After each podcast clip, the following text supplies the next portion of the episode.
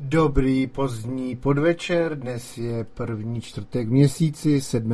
září, ano, už je po prázdninách a máme tu první týden, ano, a tentokrát to vyšlo na 7. září, čtvrtek eh, a ne, pro dnešní den po prázdninový opět pokračuje kaleidoskop a dneska je trošku speciální kaleidoskop, poněvadž eh, hosté jsou, eh, jeden host je jiný, takže dnešní kaleidoskop mám pocit, že to je 12, nejsem si už jistý, je Mojmír Mišun a Vladan Kocián, kterého tak taky vítám, kterého jsem tu dlouho neviděl na studiu Klatovi, že jsem velice rád, že přijmul pozvání. A tento pořad eh, dneska bude polo interaktivní, poněvadž musím eh, říci, že telefonní číslo do studia, to, které znáte, to, které bylo tak tolik let eh, kontaktním číslem do pořadu Studia Klatovy, tak už není, prosím. Už není, nechal jsem to číslo prostě propadnout, zapomněl jsem na to a číslo telefonní není. Ale nevadí, samozřejmě do pořadu můžete napsat na e-mail studio.klatovy.gmail.com pokud uh, máte Skype a nemáte problém s používáním Skypeu, tak samozřejmě se můžete na studio Mezera, Klatovy Mezera SVCS eh, připojit do hovoru s otázkou nebo s pohledem, anebo i s nějakou uh, s nějakými fakty ohledně tématu, který, který budou probírány. A pro ty, kteří mají problém se Skypem, nedivím se, je to Microsoft už kolik let, že ho to koupil, tak když si rozkliknete v programu na svobodném vysílači cs.cz v programu dnešní pořád, Kaleidoskop, máte tam odkaz na Jitsi, což je eh, komunikační, bez účtu není potřeba, jenom vyplníte nick, kterým chcete eh, tam vystupovat a očkrtnete, že rozumíte.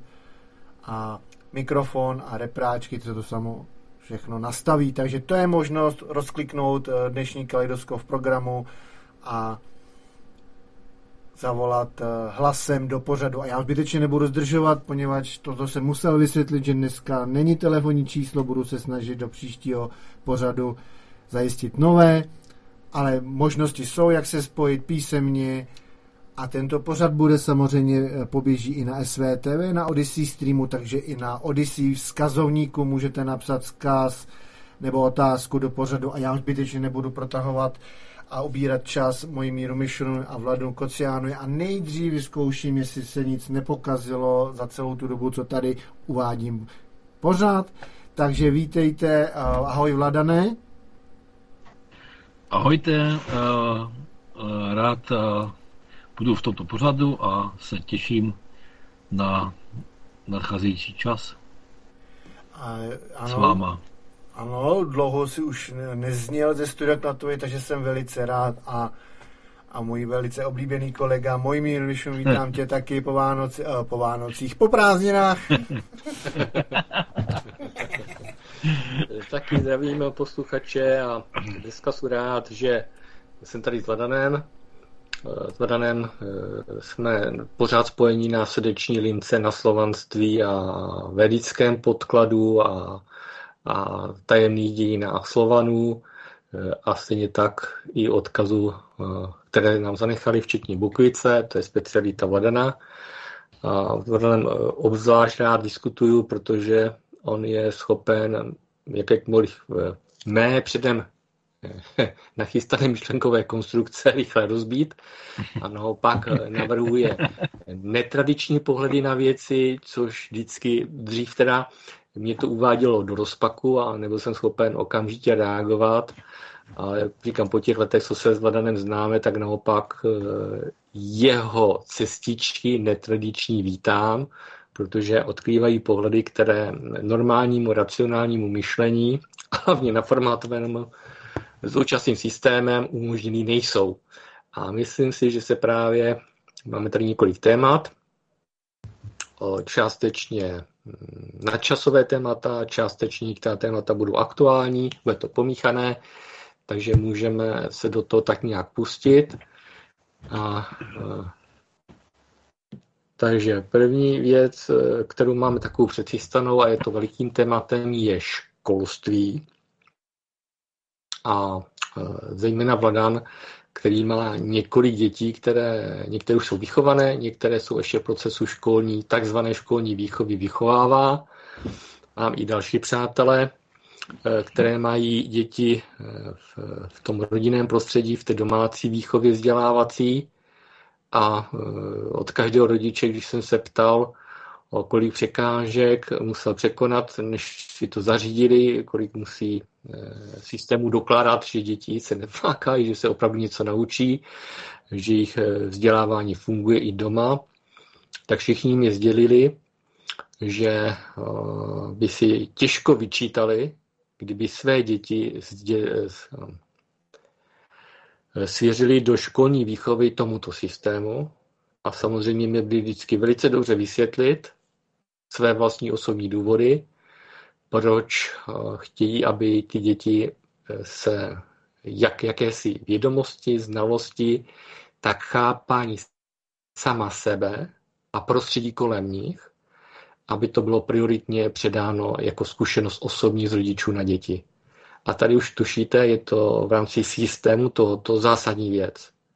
Je to autorita, zda autoritou bude umělý systém, anebo přirozený rodič, který si z vlastního vědomého rozhodnutí své děti pořídil a plně převzal a přebírá odpovědnost za jejich osud, za jejich výchovu, za jejich život, dotud, než se stanou plnoletými.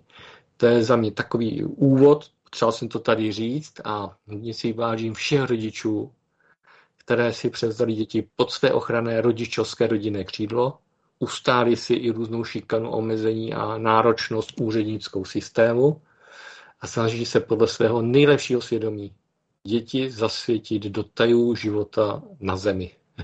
tak, Vladané, prosím tě, neváž. Já si uh, teďka tak poslouchám, uh, jak jsi to mluvil a měl jsem tolik, tolik jakoby věcí, co bych tam rád doplnil nebo dodal. A, a jak mluvíš tak dlouho, tak vlastně mě to tak vypadá uh, postupně. A rád bych uvedl teda, co mi tam tak utkvělo, tak je to, že ano, mám syna Darislava, který momentálně nastoupil do školy. S tím, že Uh, není to o tom, že bych ho dal do školy, protože bych to svému dítěti opravdu neudělal už. Už ne, protože já když jsem sám chodil do školy, tak jsem tak jsem nevím proč, ale bylo vždycky tenkrát už, už tenkrát jsem byl proti. Nechtěl jsem tam být. Nechtěl jsem tam být, protože paní učitelka mi neřekla, nezodpovídala mé otázky. A myslím si, že to je to právě nejhorší, protože každé dítě se ptá, protože chce vědět, ono se chce učit samo. Nepotřebuje školu. Ono se chce učit samo. A já to vidím i na tom synovi, že bez školy se učí písmenka a psát, protože si vezme tablet a snaží se vyhledat třeba z ukulele. A aby to napsal, tak potřebuje znát ty písmenka. No tak se je učí sám. Protože on chce. A to je ten zásadní problém v tom vnímání, že udržet jedince v tom, že on něco chce. On chce se učit. Protože on se bude učit celý život. Na to není škola. Škola je celý život. Zdá se mi, že momentálně je škola jenom odkládací nějaká místnost, kde děti odložíme, protože dě- a rodiče musí pracovat. Aby mohli pracovat, tak prostě děti jdou do školy. Ale jinak děti, děti opravdu se naučit chcou. Protože být ve společnosti, prostě to nejlepší, co může být. Je sranda, tam je prostě vše. Takže jsem pochopil, že když jsem byl se synem té škole a zápis, protože pokud chcete dítě přihlásit i na vyučování, které je doma, takzvané domácí, v tom školáctví, tak musíte nějak dítě dát do zápisu. No a tam jsem sledoval, že to dítě prostě se na to těší, protože je v tom kolektivu a a vlastně naše ego to je to, co se chce učit. Ono vytváří obranné programy, ale zároveň, zároveň se chce učit. A to dítě tam krásně sedí a vnímá to všechno, jak je to krásné. A chce jít do školy.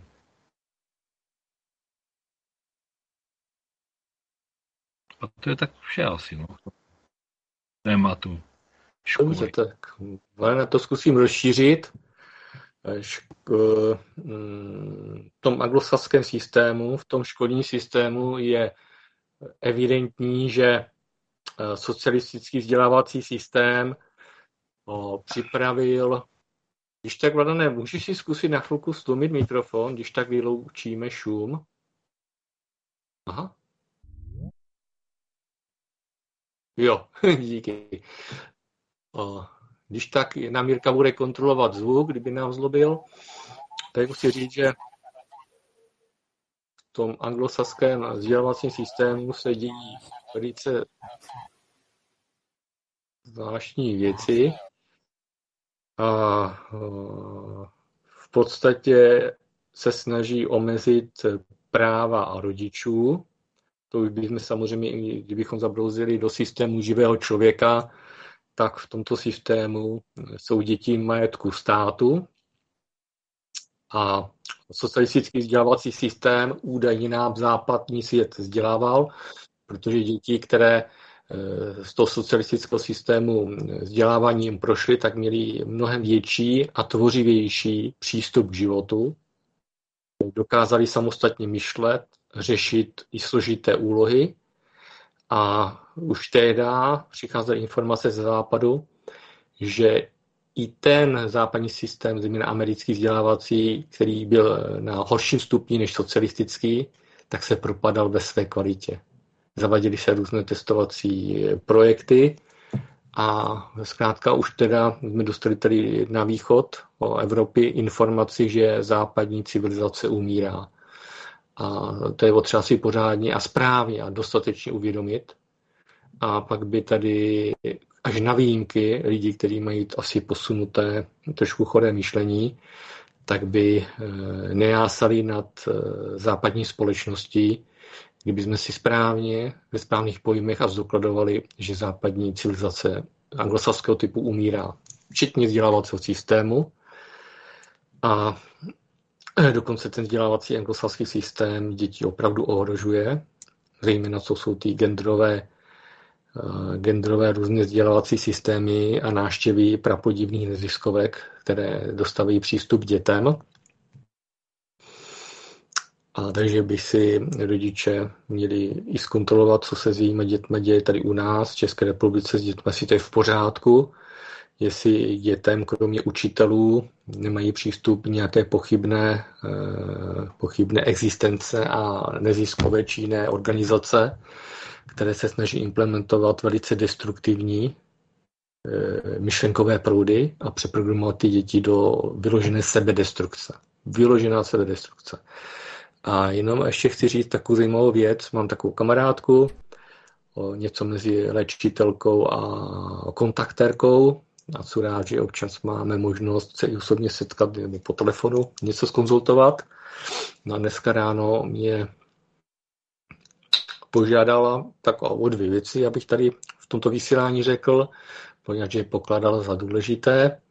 První věc eh, se dá těžko zdokladovat, protože eh, z ústních jakoby eh, svědectví, týká se to Maďarska a Rumunska a údajně v jedné maďarské škole si dětem řeklo, že je potřeba ukončit dřív vyučování.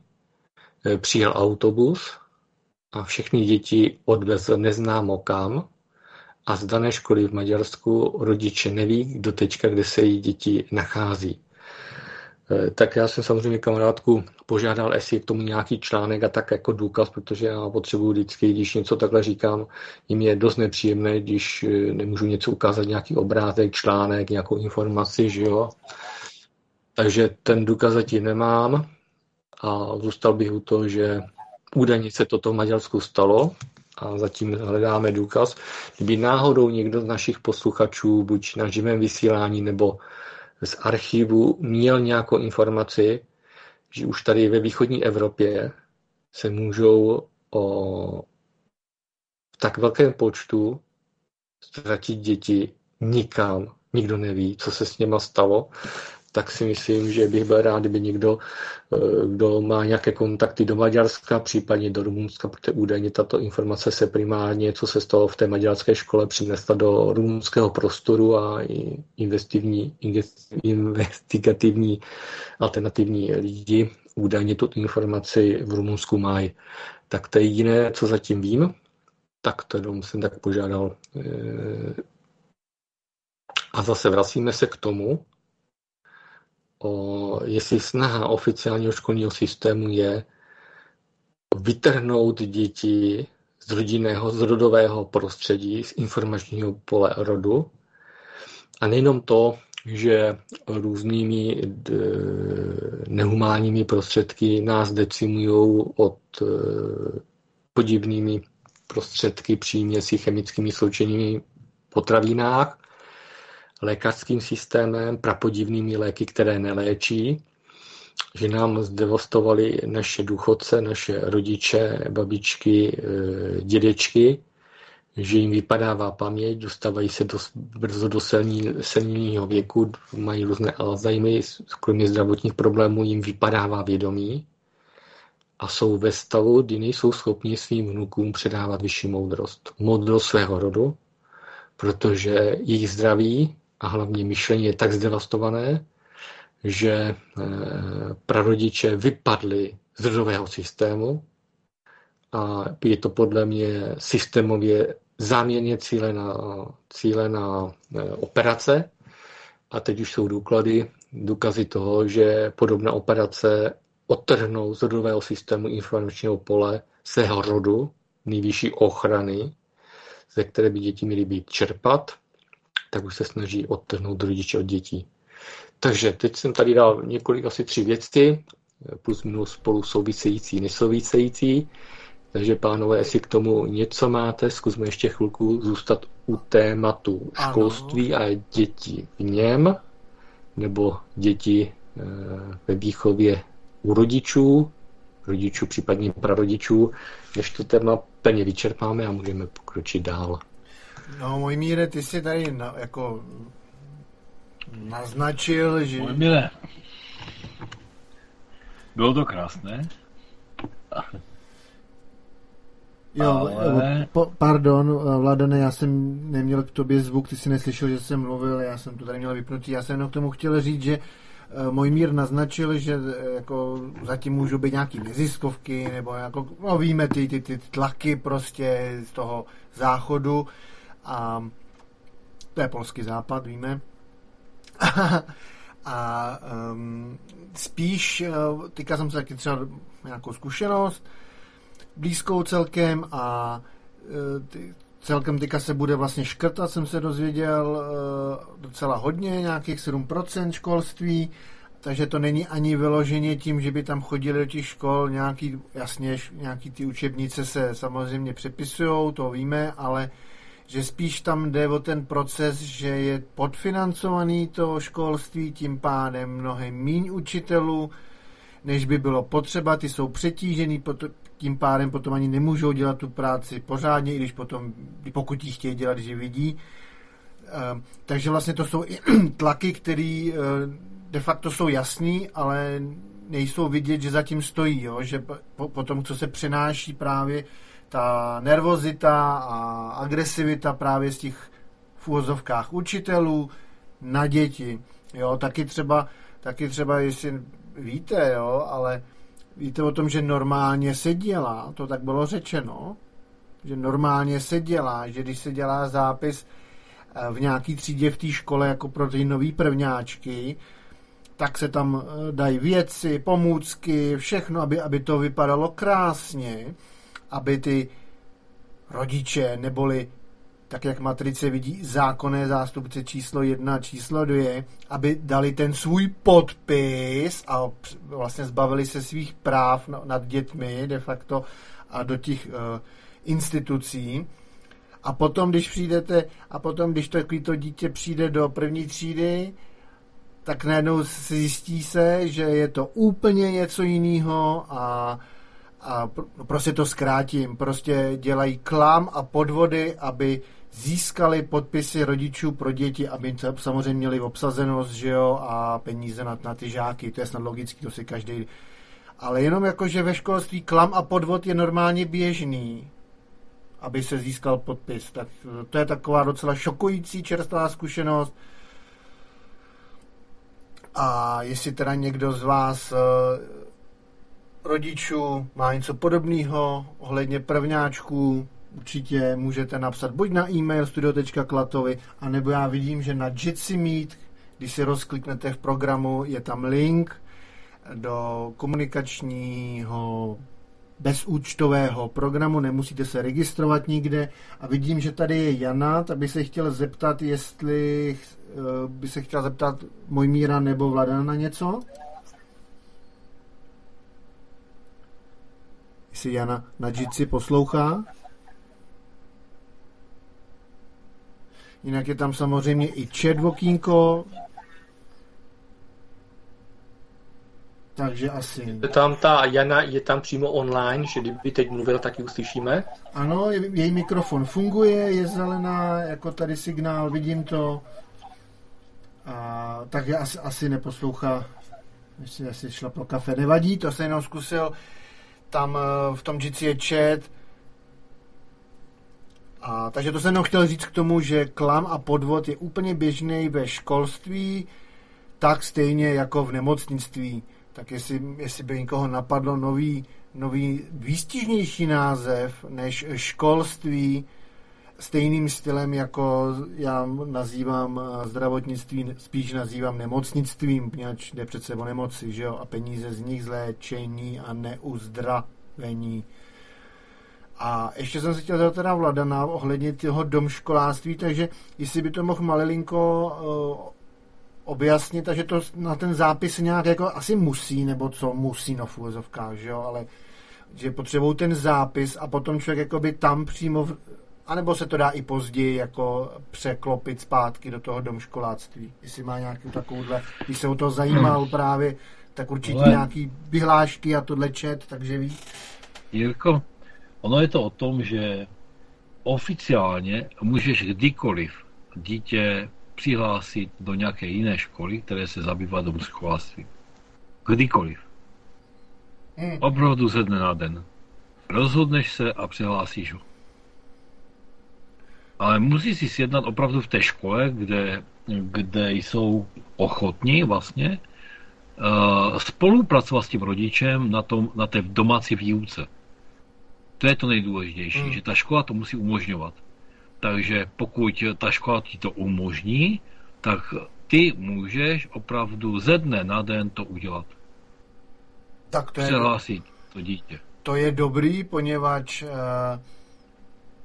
ta škola to není, to je organizace, jen tak mimochodem, organizace, není ano. to žádná škola, je to organizace, tak jenom pro ty, co třeba stále ještě si myslí, že Česká republika je stát a takový, když je to korporace a školy, že jsou státní, tak nejsou, jsou to organizace, takže zase tady vybíhá myšl, otázka, no a když jsou to teda soukromí, tak přece to nemusí, ale to jsem teďka odbočil samozřejmě, to je taková provokativní myšlenka, otázka řečnická spíš, ale tady bylo během těch prvních pár dnů, když vlastně škola začala teďka v pondělí, tak eh, je jasné, že právě ten tyhle ty měst, obecní školy, a, pro některý to znáte jako městské školy, ale obecní, podle Českého statického úřadu, tak ty nekomunikují s rodičem absolutně vůbec. A jediný, co teda z toho uh,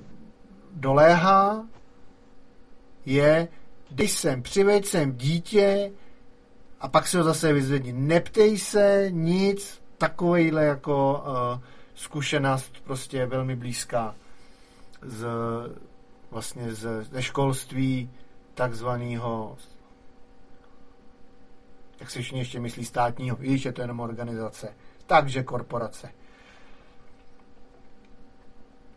Což mě jako šokovalo, že jo, protože jako člověk jako ví, že tady tamhle tak jsou podvody, že jo, nemocnictví podvody a, a dějiny podvody a ekonomika podvody a i to školství nakonec eh, se ukázalo no, teda do... jako velmi Dobrý, matrický.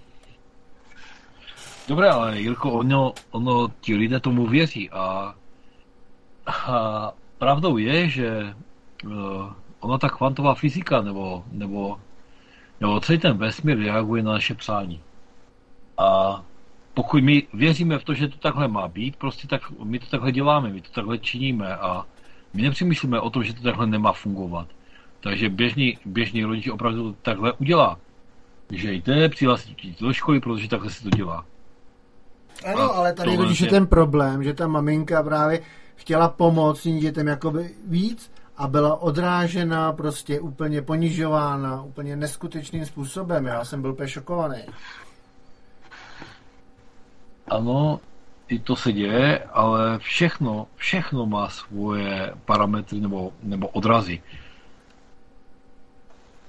Já jsem opravdu nedávno nedávno jsem to odhalil prostě, že opravdu jsme ty názoby, nádoby rezonanční.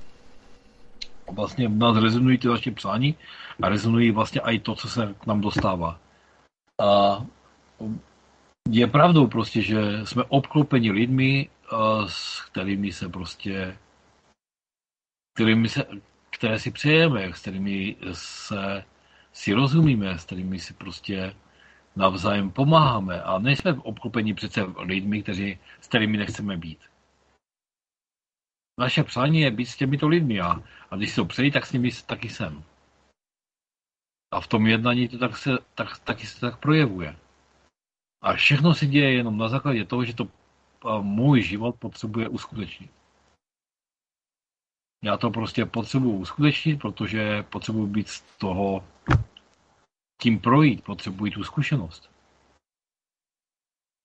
Neděje se nikdy nic jiného. Kdybych tu zkušenost nepotřeboval, tak se nestane.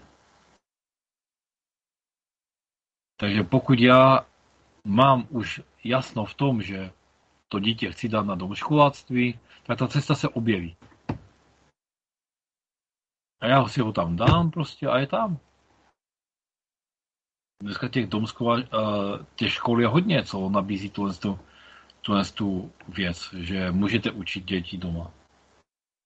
Pane, bych požádal, jestli můžeš nám jako drobně říct, o, o, protože, a to vlastně se mluvili, že o volný čas, o to soustředění, systém bojuje, aby to naše soustředění a volný čas e, co nejvíc manažoval on, a aby jsme my ztratili schopnost si manažovat e, co nejvíce svůj vlastní život a kam směříme svoji energii. E, prosím tě, zkus jenom pro ty rodiče, kteří třeba o tom přemýšlí, říct, jak je to, e, kolik vlastně času, prostoru si vezme vlastně to domškoláctví, co ty rodiče kde se vlastně nějak musí uskromnit, protože budou muset asi věnovat více času té výchově. Takže jenom zkus říct, jak si to jde nějak reálně zorganizovat a pravděpodobně pro rodiče, kde oba dva jsou špičkoví manažeři, kteří pracují 10 hodin denně, tak asi domškoláctví reálné není, pokud nezmění eh, způsob eh, svého vlastně života. Ano. Tak zkus to jenom jakoby říct, eh, co to vlastně znamená pro ty rodiče. Uh, domškoláctví neboli výuka doma opravdu obnáší to, že s tím dítětem musíte být. Uh, ten paradox tohoto světa je opravdu v tom, že čas je nejdůležitější v tomto prostoru. Z hlediska vývoje, z hlediska prostě projevené, projevené nějaké úcty nebo projevené,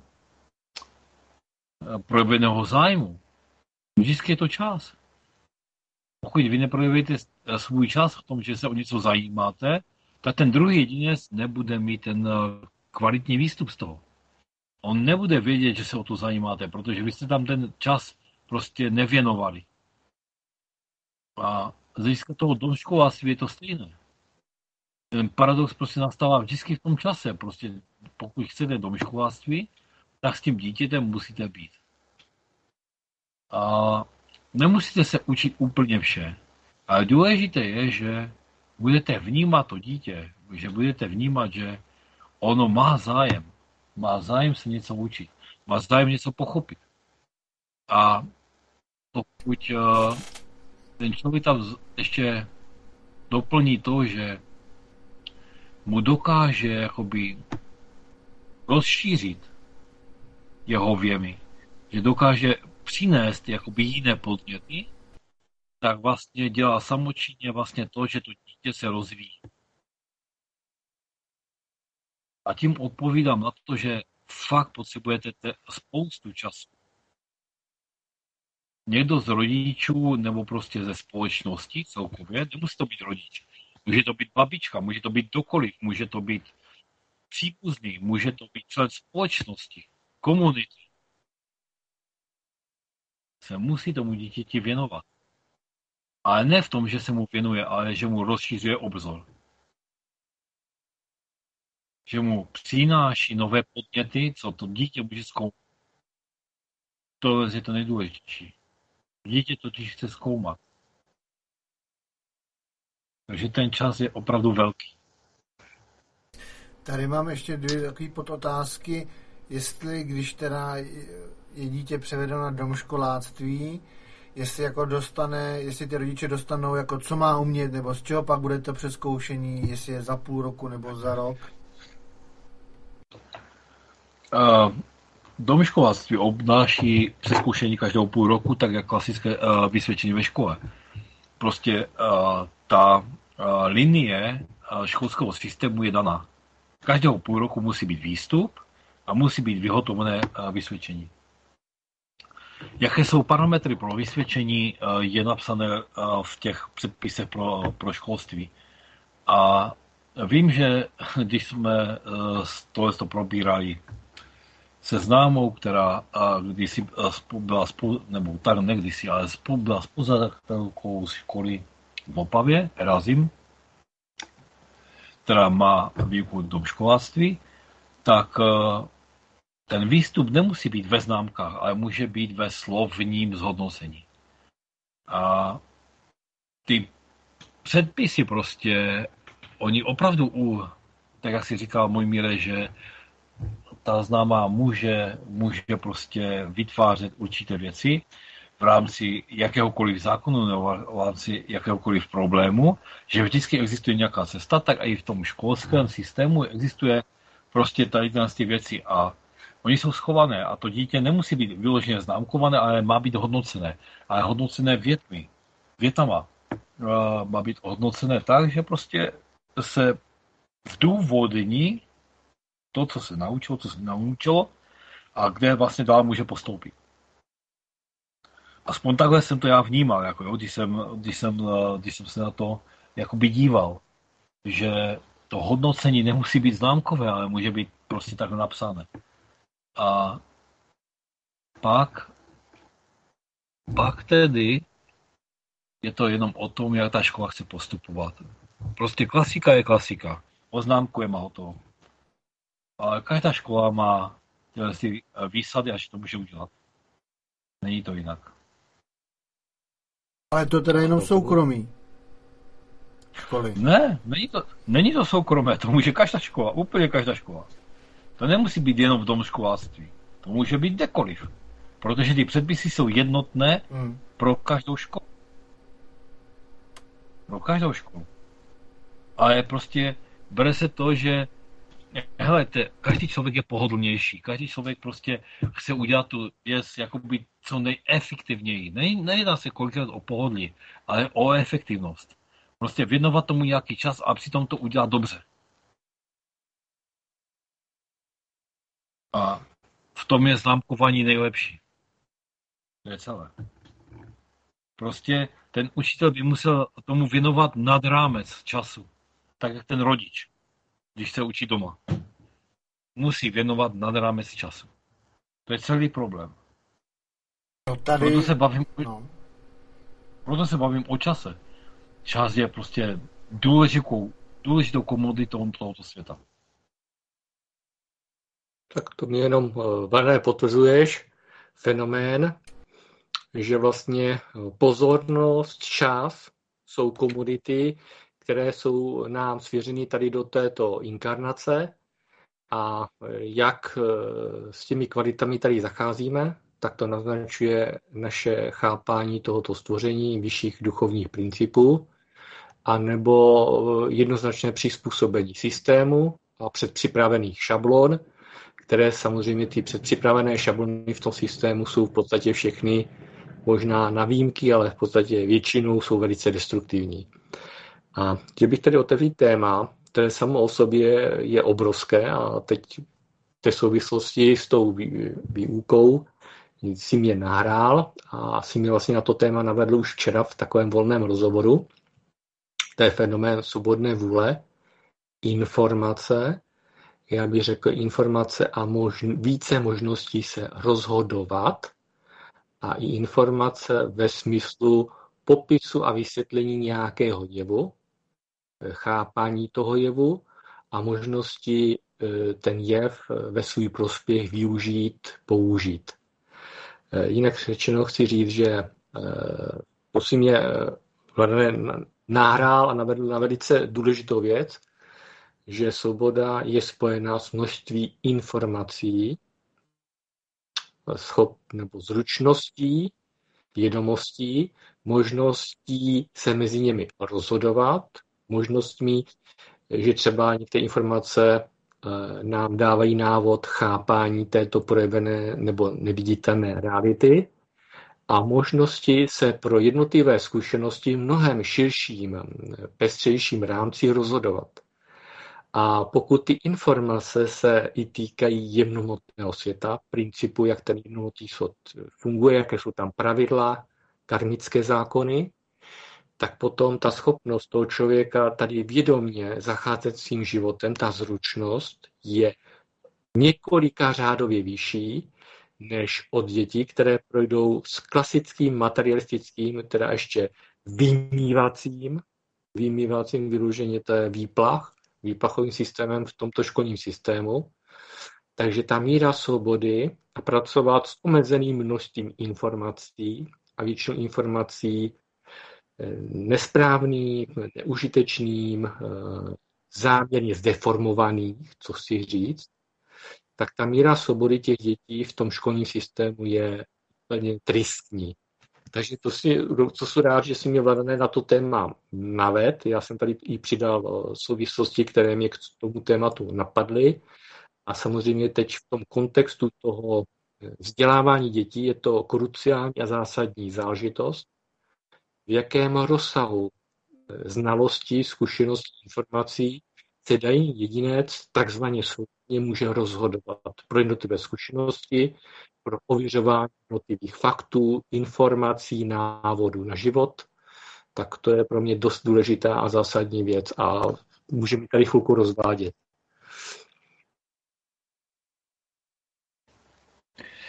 Mojmíre, uh, nechal jsem tě domluvit, ale měl jsem měl jsem tam nutkání, ti tam všichni skočili do toho, ale o co šlo vlastně? Šlo o to, že hmm, když se bavíme o tom školství, o tom, o tom dítěti, tak já jsem tam eh, opravdu na tom zápisu viděl to dítě, jak je chycené ve svém egoismu, v tom, jak je to krásné, jak prostě se zapojí do toho, do toho společenství. A opravdu vím, že jsme měli pár pořadů na tohle téma. Společnost je Prahem jedinečnosti.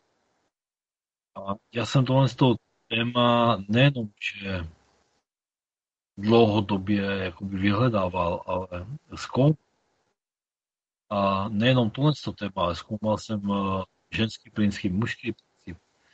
Zkoumal jsem prostě to, proč se ta společnost ubírá určitým směrem. A hodně to souvisí právě s těmi dětmi. S tím, že vlastně to dítě, a teďka je to ta otázka, pokud opravdu si my jako energie, nějaké entity z vesmíru vybereme ty rodiče, se, no my si nevybereme rodiče, my si necháme vytvořit to tělo u těch rodičů. A tam se vtělíme jako energeticky. Pokud tohle z tomu budeme věřit, prostě věříme v, věříme v tu inkarnaci vlastně uh, toho daného autíčka, in, in jako vnitřník, uh, vnitřní autíčko, že vtělení do něčeho. A teďka jsme vtělení do určitého příběhu, určitých dějů, na určité úrovni. A i o tom jsme se často debatovali, že úrovně existují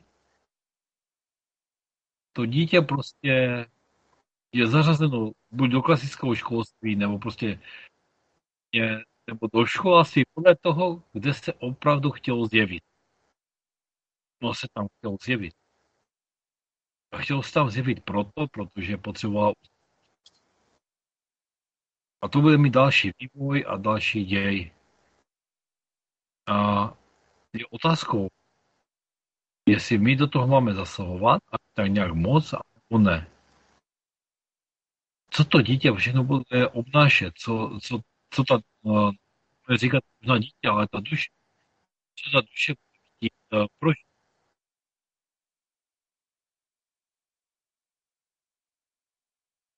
ale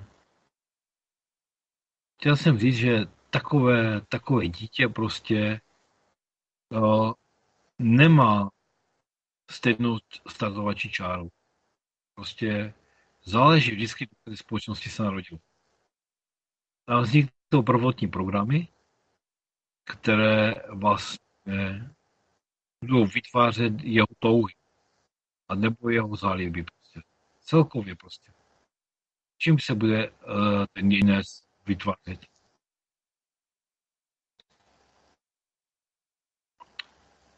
A z hlediska toho školství je to takové, že ten eh, jedinec se vlastně narodil do toho, že bude v tom, tom školství nebo v tom školství. Když si bavil o těch advokacích a že tam dochází k nějakému... Já jenom tady dovolím do toho skočím, pardon, no. Vladane. Mně připadá, že i ten šum, jestli nepřichází přímo od Jirky, protože tady hodně blíká jeho okýnko, takže jestli ten šum nepřichází od Jirky, jestli by si zkusil dát třeba muté, vyzkoušet to. Tak, Vlade, můžeš pokračovat a aspoň vyloučíme šum, jestli se podaří. Já děkuji, můj mire. Já jsem chtěl jenom dodat, že ty jsi bavil, eh, se bavil o těch anglosasech a o tom, eh, o tom prostě prostředí, že může být nebezpečné, že prostě tam se to vyvíjelo jinak v tom školství tak si myslím, že každá duše se nějak prochází tím vývojem, co si vyvolila. A není třeba asi se v tom vyloženě pitvat, ale je třeba vlastně přijímat rozhodnutí teď a tady. Neboli uh, v, tom, v tom sektoru prostě, co my můžeme udělat k tomu, aby jsme zlepšili další dění. To si myslím, že to je to nejdůležitější. Jo, okay. že... No? Mně přijde, že Eh, samozřejmě baví jsme se o úrovni vědomí a chápání eh, určitého tématu, to je rodičovství a rodič a dítě a versus nebo v souvislosti se vzděláváním s výchovou těch dětí. Eh, ono, že jo, taky v těch védických slovanských dojích je napsáno, že pokud rodiče jsou vědomí a vědomě počnou své dítě, potomka, takže přichází eh, z toho informačního pole, z toho rodového kanálu duše, přímo která patří do toho rodu. Jo? Že nepřijde dítě eh, z jiné rodiny, z jiného prostředí nebo z jiné energetické úrovně. Takže do jisté míry je tady spousta vlivů a těžko můžeme jakoby říct, eh, odsousilovat vědomě, protože asi tady do jisté míry nějak vědomě máme fungovat, a kde je ta úroveň, kdy už můžeme říct, tuto věc můžeme odevzdat a přijmout, protože je to boží rozhodnutí. Takže tady zase budeme eh, filozofovat nad tím, eh, kde se vědomě aktivně těch procesů života účastnit a kde ty věci plynout a přijímat. A to je spousta těch vyšších duchovních směrů, je to veliké téma. Ale já třeba, uh, když jsem zkoumal jakékoliv témata, tak jsem zjistil, že vlastně mě dovedli do toho, že já mám ty věci přijímat. To bylo úplně zvláštní vyhodnocení, že že ať jsem zkoumal cokoliv, vlastně, tak jsem nakonec přímo uh, vlastně zjistil to, že vlastně já tu věc mám přijmout. Ale nebavím se teďka v tom, že mám přijmout vlastně tohle to zřízení, tento systém. Ale v tom, že já se setkávám s tím problémem. S tím, s kterým se setkám. Setkám se prostě s tím, kde nemám jasno. Problém je to, kde nemám jasno. A když tam nemám jasno, tak vlastně uh, mě nutí ten vesmír vlastně si to ujasnit. Což znamená z druhé strany přijmout to. Přijmout nějaké řešení. Tak já to znám v tom, je to, eh, když jsem v Praze bydlel, že odešel, odžil jsem si tam víc jak 10 roků, jsou za to vděčný, potkal jsem tam spoustu v alternativě velice nádherných lidí, přátel, a jedna kamarádka mě tehdy říkala, to bylo v takové té křesťansko-mystické cestě, ona říkala, že nás vedou události. A občas to ráda spom, spom, připomíná a já vlastně až odstupem chci říci, že eh, než eh, začneme komunikovat oboustranně a vědomě s jednotným světem a s duchovníma bytostma, s průvodcema, zejména těmi duchovními průvodci, tak nám eh, na té hmotné zážitkové úrovni promlouvají události a že té, eh, ty životní události to k nám přichází stvořitel a nám vlastně říká nebo připomíná nějaký učební plán, nějaké situace, eh, které jsme měli prožít, pochopit, správně pochopit, správně vyřešit, správně přijmout. A až po, teď po čase to jako velice oceňuju, a moje zásadní sdělení teď je, že pokud eh, přímo nekomunikuji s jemnotým světem, tak on se mnou komunikuje skrze životní události. A ty buď přijímám, anebo nepřijímám. A říkám, až teprve teď to vlastně jsem schopen tu informaci od té kamarádky lépe docenit.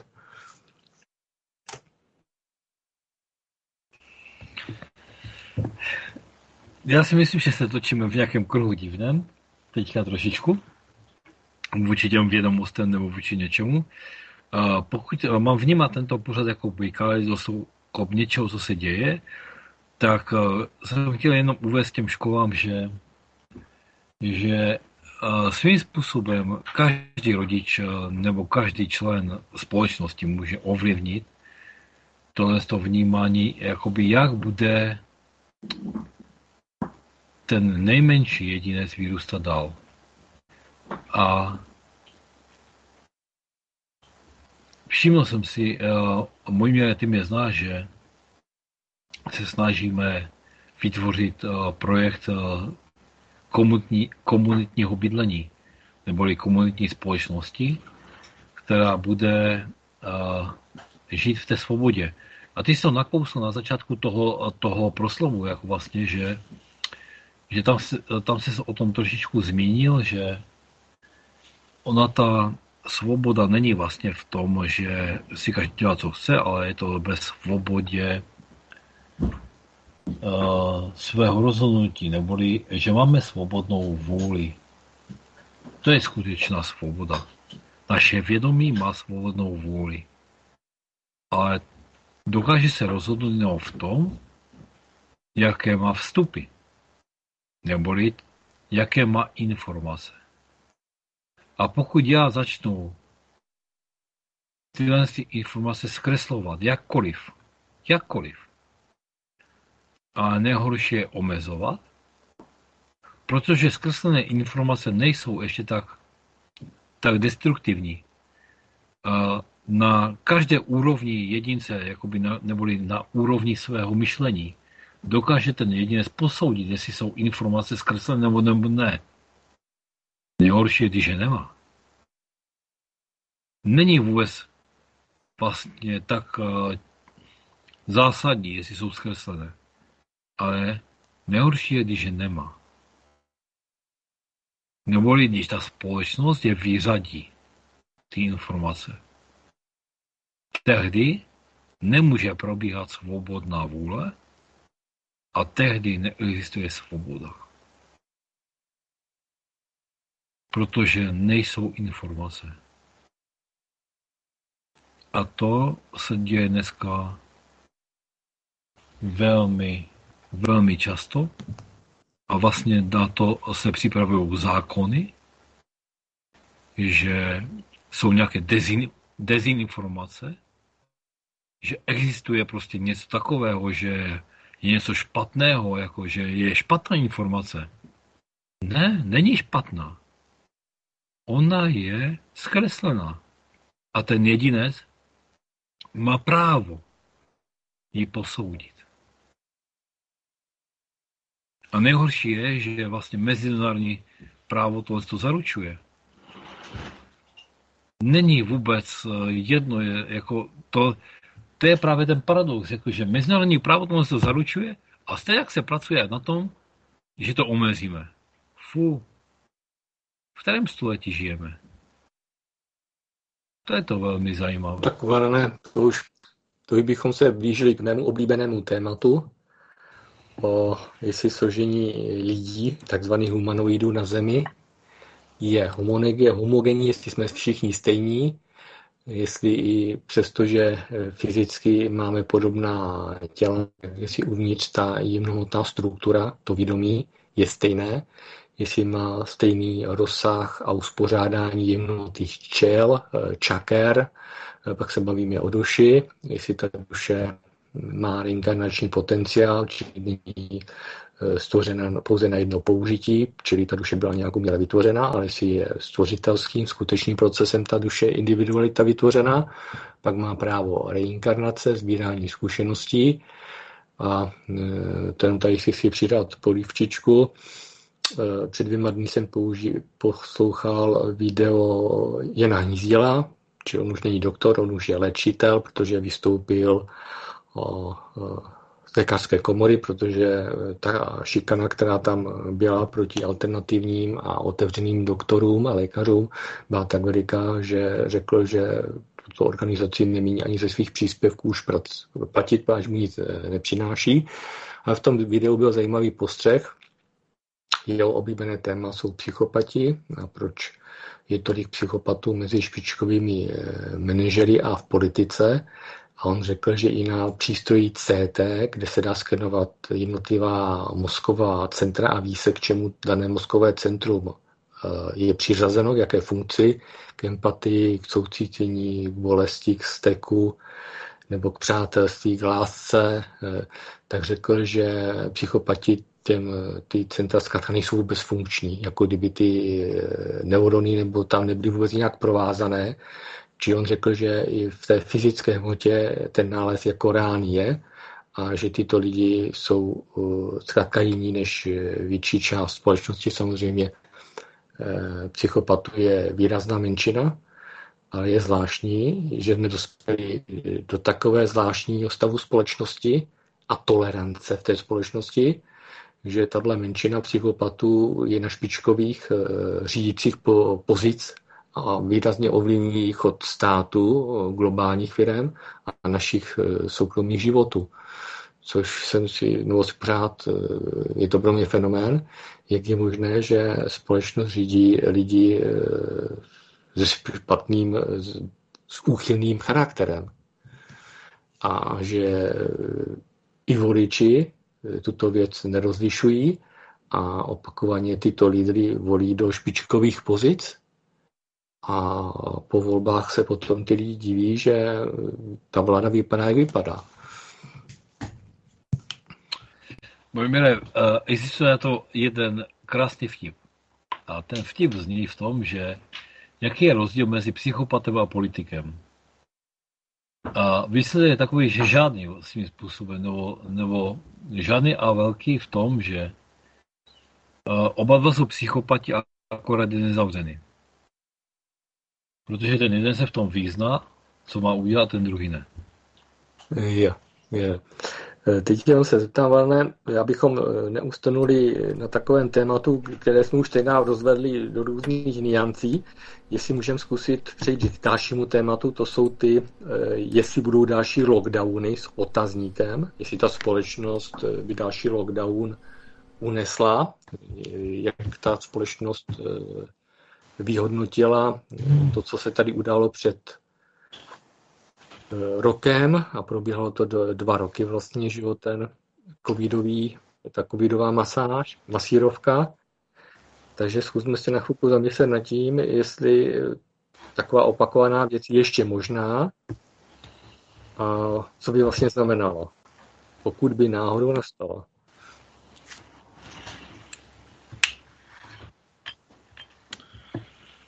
Hmm. Ono u toho, u toho společenského prvku je opravdu vždycky důležité právě vnímat to rozhraní uh, z té školy.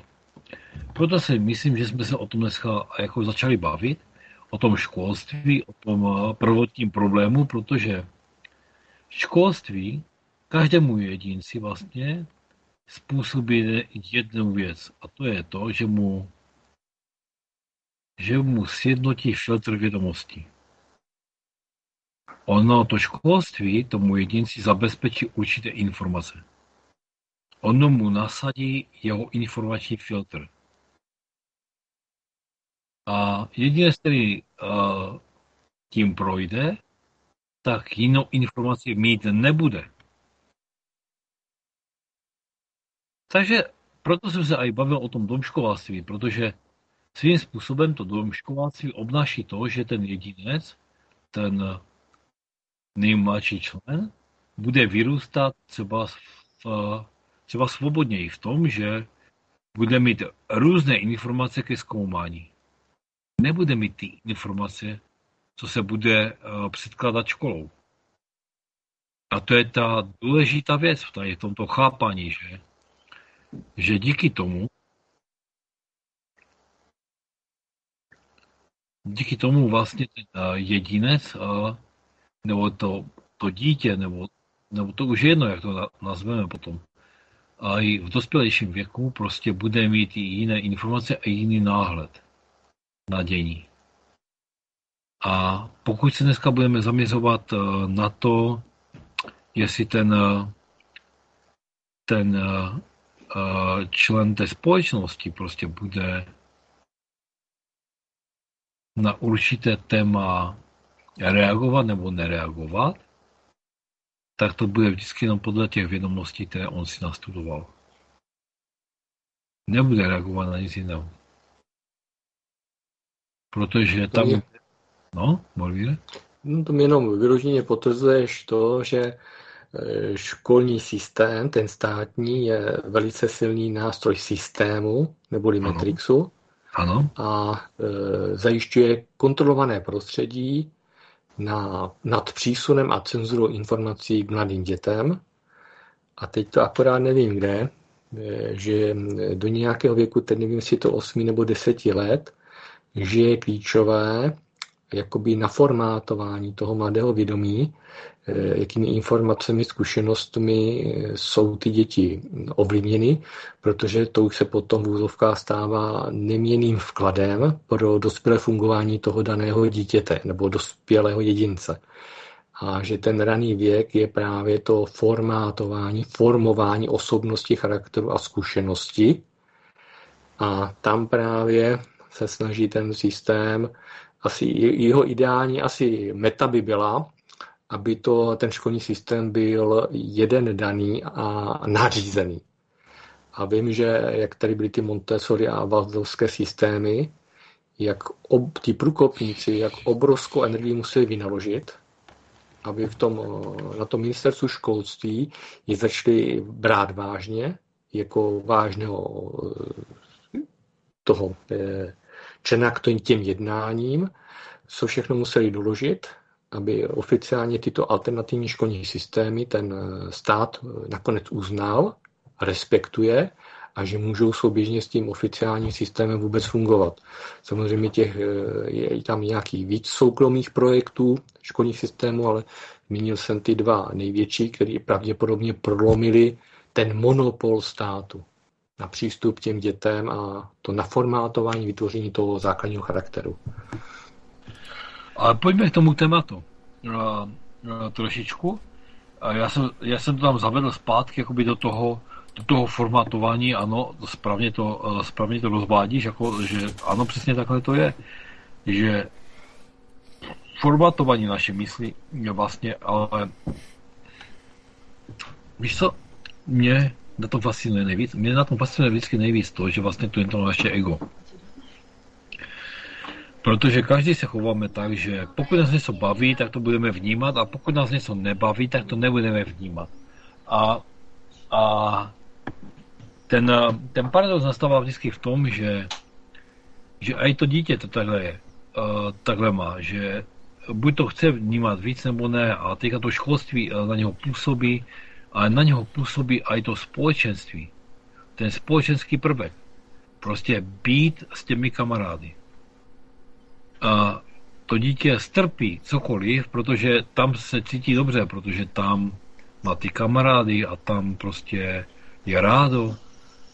A tam, tam je ten zážitek, ten, tam je ten prožitek, tam je ten život. A paradox je právě v tom, že tam je ten život, život. Co obnáší ten život? A my opravdu toužíme, vlastně, nebo netoužíme, my pro tento svět jsme se narodili, aby jsme zažívali. My tady nejsme pro nic jiného. My chceme ty prožitky. Takže tady to je chytře navlečené jako do toho, do toho vnímání vlastně toho a ovládání toho vědomí toho každého jedince, že ho naformatujeme do určitého směru, dáme mu určité informace a ono, vlastně to vědomí toho jedince se, i když je z různých prostředí, tak se sice bude mírně různě jinak vyvíjet, ale bude se pohydat v tom informačním poli, kterému dává určité zázemí, kterému dává určité jistoty. Protože každé vědomí potřebuje eh, jakoby mít jakoby vykreslené nějaké hranice, které se rozšiřují nebo nebo které prostě zůstávají, ale, ale je dobré znát ten obrys. Nikdo nechce jakoby být jen tak. Úplně, že neví. A tento proces vlastně bude utvářet další, další vlastně takové hodnocení vlastně v tom životě, kudy dál postoupit, kudy dál vlastně postupovat, kudy, kudy se ubrat a tam se bude projevovat vlastně to, co se bude dít. Protože z toho budou definovaná psání toho jedince, z toho bude definováno to, co on bude chtít. A myslím si, že když jsme se teďka bavili o tom školství, o tom, o tom eh, kde se to ubírá jakoby celkově, jestli anglosaský systém nebo, nebo cokoliv, to je vlastně, vlastně úplně jedno, protože hraje se na, ten, na to ego. Na to, že ten jedinec chce. On prostě chce. Ho baví prostě sledovat filmy, tak prostě se na, ulítne v tom, že si otevře všechny kanály dostupné pro filmy a bude sledovat filmy. Protože on chce. Tady bych si zkusil eh, připomenout svoji zkušenost a eh, to v jakési, když jsem půl do té alternativy, no, tak jsem byl v takové sluníčkové alternativě, kde jsem eh, všechno se mělo, bylo skoro povinně věnovat pozornost pouze sluníčkovým pozitivním věcem. A já po určité době jsem měl pocit, že jsem nějak uměle v Matrixu a mimo Matrix, a že ho nějak eh, potlačuju, ignoruju. A pak mně přišlo, že eh, moje povinnost je poznat všechno, co se tady poznat dá, ale nikoliv ve smyslu, že by to mělo vést k mé sebedestrukci, ale ve smyslu k rozšíření poznání. Takže část svého času energii věnuju studiu Matrixu a různých eh, projektů, aktivit, fenomenů, kterých jsou přímo s tím Matrixem, s tou destrukcí spojeny. A nějak jsem si musel vypracovat nějaký vnitřní eh, nastavení, aby když jsem se dotýkal těžkých eh, témat, opravdu těžkých témat, tak abych toho nedostal depresi nebo nějakou duševní újmu nebo e, nějaké poškození. A chci říct, že pokud jsem upřímně se, jsem se chtěl něco o Matrixu dozvědět, tak e, převážně většině je to k mému, e, k mému růstu, k mému e, zisku. A samozřejmě ani tady ty pořady, které tady mám, máme na svobodné vysílači by byly bez čávy, kdybychom tady propagovali sluníčkovou alternativu ezoteriku a naopak, že se tady velice eh, analyticky zabýváme i těžkými tématy. Takže chci říci, jak si řekne ty děti, akorát mně přijde, že u těch dětí je potřeba taky vypěstovat takový ten zdravý, eh, zvídavý mechanismus, kdy tu danou věc v nějaké přiměřené míře můžou studovat, aby ji poznali a pochopili, a nikoliv, pokud to je destruktivní věc, aby ta destruktivní věc je přeformátovala a zničila jejich život. Jo?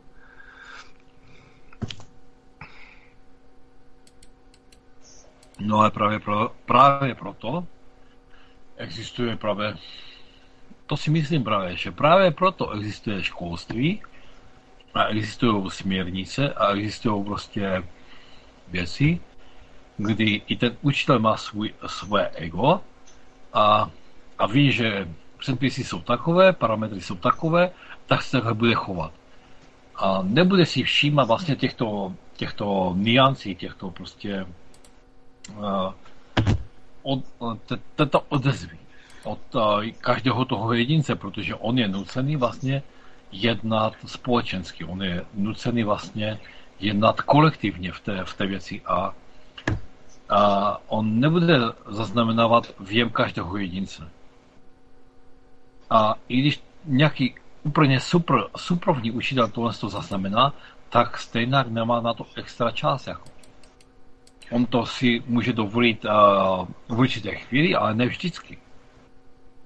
Protože ve školství jde o tu kvantitu. Tam nejde o tu kvalitu k tomu danému jedinci. To si můžete opravdu dovolit eh, v tom. A tam jde o kvantitu prostě, to, to jsou už procesy. To už je to už je celá teorie, to už je celá prostě, to už je uh, fú, možná ne teorie, ale to je celá odbornost zatím. Jak zvládnout třídu, jak zvládnout skupinu dětí, to není o tom jednotlivci. A my se opravdu potom díváme na úplně jiné prvky. To nejde vlastně ani možná sloučit, ty pohledy. Každý pohled je jiný. A v tom si myslím, že vždycky na tomto světě jako záleží, že že lidé skloňují ten svůj pohled pouze podle svých zkušeností. A nelze tam zakomponovat prostě jen tak ten pohled ten druhý, protože on tu zkušenost nemá. Kdyby ji měl, tak ji tam dá, protože v lidech je to dobro. V lidech je to, že budou uh, chápat, chtějí chápat toho druhého, protože každý má jakoby v tom svém podvědomí, že chce být tím členem té společnosti. Takže Vlne, teď bych měl zase prozbu já, jestli můžeme téma nějak uzavřít. A jak jsem tady nastínil ty lockdowny, které v podstatě i volně s tím školstvím eh, v přesahu souvisí. Ano, ano, Jestli souvisí. současná společnost po té zkušenosti těch předešlých dvou let by další lockdowny přijala, v jaké kondici je, jestli by eh, část obyvatel se jakoby byl dozdělán, jakousi zkušenost, jsou statistiky, o, jestli část lidí by ty lockdowny jednoznačně odmítla a došlo by pomyslné přímé konfrontaci s mocenským temným systémem, eh, protože samozřejmě lockdowny, jenom tak ta, ten volný přesah i těm dětem, eh, děti, které byly v tom školním systému, tak ty roušky, testování, distanční výuka, takže eh, se jim výrazně snížila soustředění, výrazně se jim snížila imunita a došlo k ním nárůstu duševních poruch. Mm-hmm. Takže to je Eh, výsledek, na, na které jsou studie, jsou statistiky a samozřejmě eh, mainstreamem jsou tyhle statistiky filtrovány. Eh, takže pro mě je to docela zajímavé, protože jsou jakési informace, že se další lockdown a další jakýsi vyverzovaný a vylepšený COVID údajně chystá, zase z, z, z vojenských laboratoří. A pro mě by to byl fenomén protože si myslím, že část společnosti by řekla, toto už nikdy vícekrát a toto nechceme a respektovat nebudeme. Kdyby to bylo v tomto naladění, mě by to hodně potěšilo, protože si myslím, že i moc systému trvá a končí tam, dokud systém má na své obyvatelstvo nebo jednotlivé skupiny páky a moc, a pokud by přestala určitá skupina významným způsobem eh, destruktivní řízení systému respektovat, tak by to naznačovalo, že ta moc, ten, ten řídící mechanismus by se zhroutil, by přestal fungovat. Otázka je nad tím hypoteticky, jestli nás potom tady budou zavírat za ostatní drát, nebo nás tady budou zbídat do nějakých vězení, to jenom takhle nechci strašit. Ale ta základní věc je, jestli i na Jirku, jestli si dokážeme vůbec další lockdown představit a pokud by náhodou nastal, jestli by byl jiný než ty první.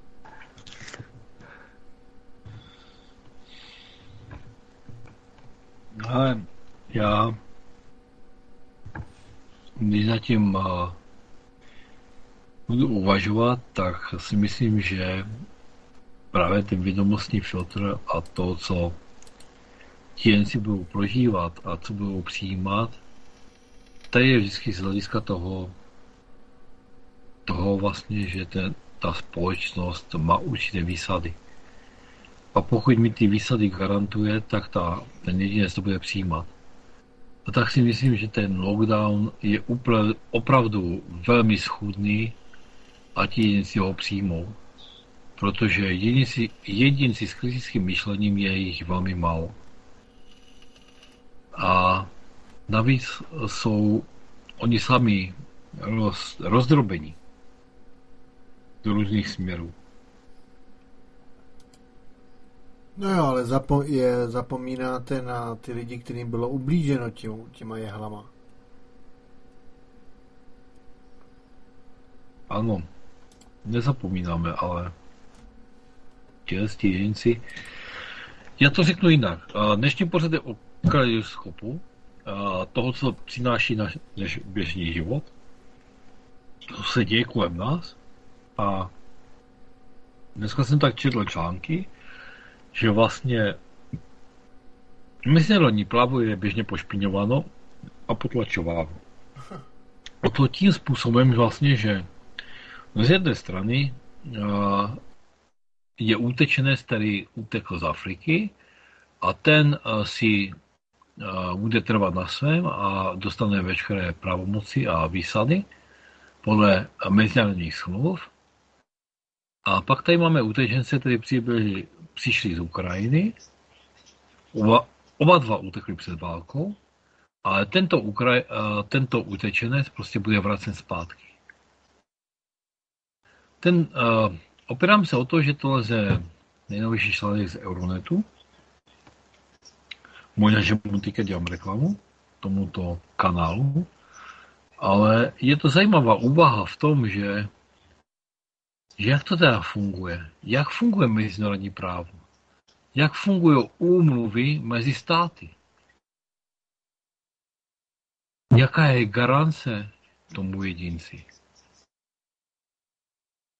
A zdá se, že jedinec, když se někdo rozhodne, nemá žádné garance. Je jedno, že dneska je garantovaná nějaká volba tomu člověku z, ze Sýrie nebo odkudkoliv jindy, jinudy. On to má prostě podle těch mezinárodních úmluv. Nikdo na něho nemůže šáhnout, nikdo prostě s ním nic neudělá. Dokonce, když on bude mluvit nějakým speciálním nářečím, tak pro něho bude úřad hledat tlumočníka, dokud se s ním nedomluví. Na to on má právo. Mluvit ve svém, ve svém jazyce. A Takže je... to akorát jenom naznačuje, že sice jsou nějaké, nějaký právné prostředí, jsou nějaké úmluvy i mezinárodní úmluvy, ano. ale ty se účelově buď musí dodržovat, anebo účelově se e, porušují, tak to ano. znamená, že i nad těmi mezinárodními úmluvami ještě vrstva, která na těchto věcech je nezávislá a může si je jakkoliv eh, buď dodržovat, vyžadovat jejich dodržování, ať pod šikanou, anebo si je může tyto záležitosti e, libovolně porušovat. Ano. Takže ano. je to zjištně a je to jakási řídící úroveň, v podstatě asi nějak skrytá v tom světě. Určitě zatím jsou i nějaké reálné instituce, setkání, fóra, společenství a jedinci, ale je v jakémsi režimu nedotknutelnosti a oni si to můžou účelově upravovat jakkoliv. Ano. A to je fenomén, to těm chci říct, s tebou souhlasím, je to fenomén, který je zejména zřejmý v poslední době. Dřív to tak zřejmě nebylo. Přesně tak. Na to právě chci upozornit, že dneska se to fakt opravdu zřetelně rysuje, že mezinárodní umluvy vlastně jsou každému úplně uprdele a záleží jenom na finančních ohodnoceních jednotlivých členů v té politické řadě nebo v té politickém žebříčku a kdo jaké má úkoly a co musí splnit. Prostě má úkol, on ho musí splnit. Vůbec to není v návaznosti na lidi, na jejich eh, práva, domáhat se vlastně práva je úplně nesmyslné. Protože to je jenom hra. To je jenom hra. V tomto prostředí vlastně tohle to právo je jenom o tom, že dělejme si vlastně to, že žijeme, nestarejme se okolo sebe a hlavně snažíme se být dobrými lidmi protože z hlediska vyšších institucí vlastně to právo není zaručené. Lidé utečou před válkou a nakonec budou třeba z vydání té válce zpátky. Úplně nesmyslné. Proti, proti mezinárodním domluvám.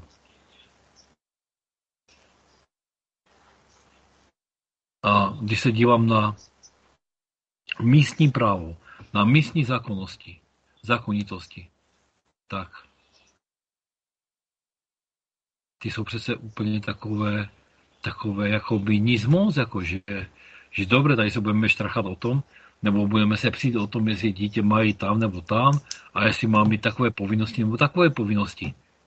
Ale mezinárodní právo, když je porušené v, tom, v té míře, že jedinec uteče před válkou a pak je vracen zpátky, aby, aby prostě byl zabit tak to už je drsné, to už, to už potírá liství, to, to už prostě je zahráno úplně všeho.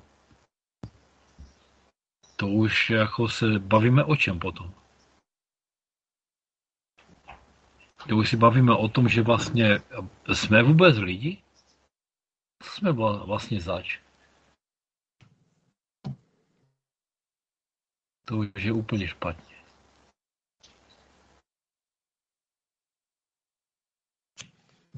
My se tady budeme bavit o, o tom, že někdo řeční tolik u pultíku a tam, tam tolik a, a jestli budeme mít důchody a tohle a, a lidi budou umírat. Zbytečně umírat. Ale Možná, že to tak má být, protože si to vybrali ty duše. Já to nebudu soudit. Ale připadá mi to, že ten věk našeho života je opravdu možná někde jinde. A zase by to divné, že vlastně lidi to nevidí. A to mě moutí víc, že lidi to nevidí.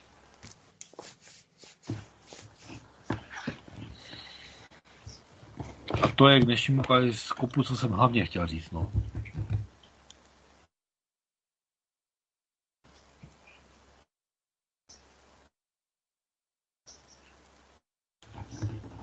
Nějaké bylo velké ticho, kluci.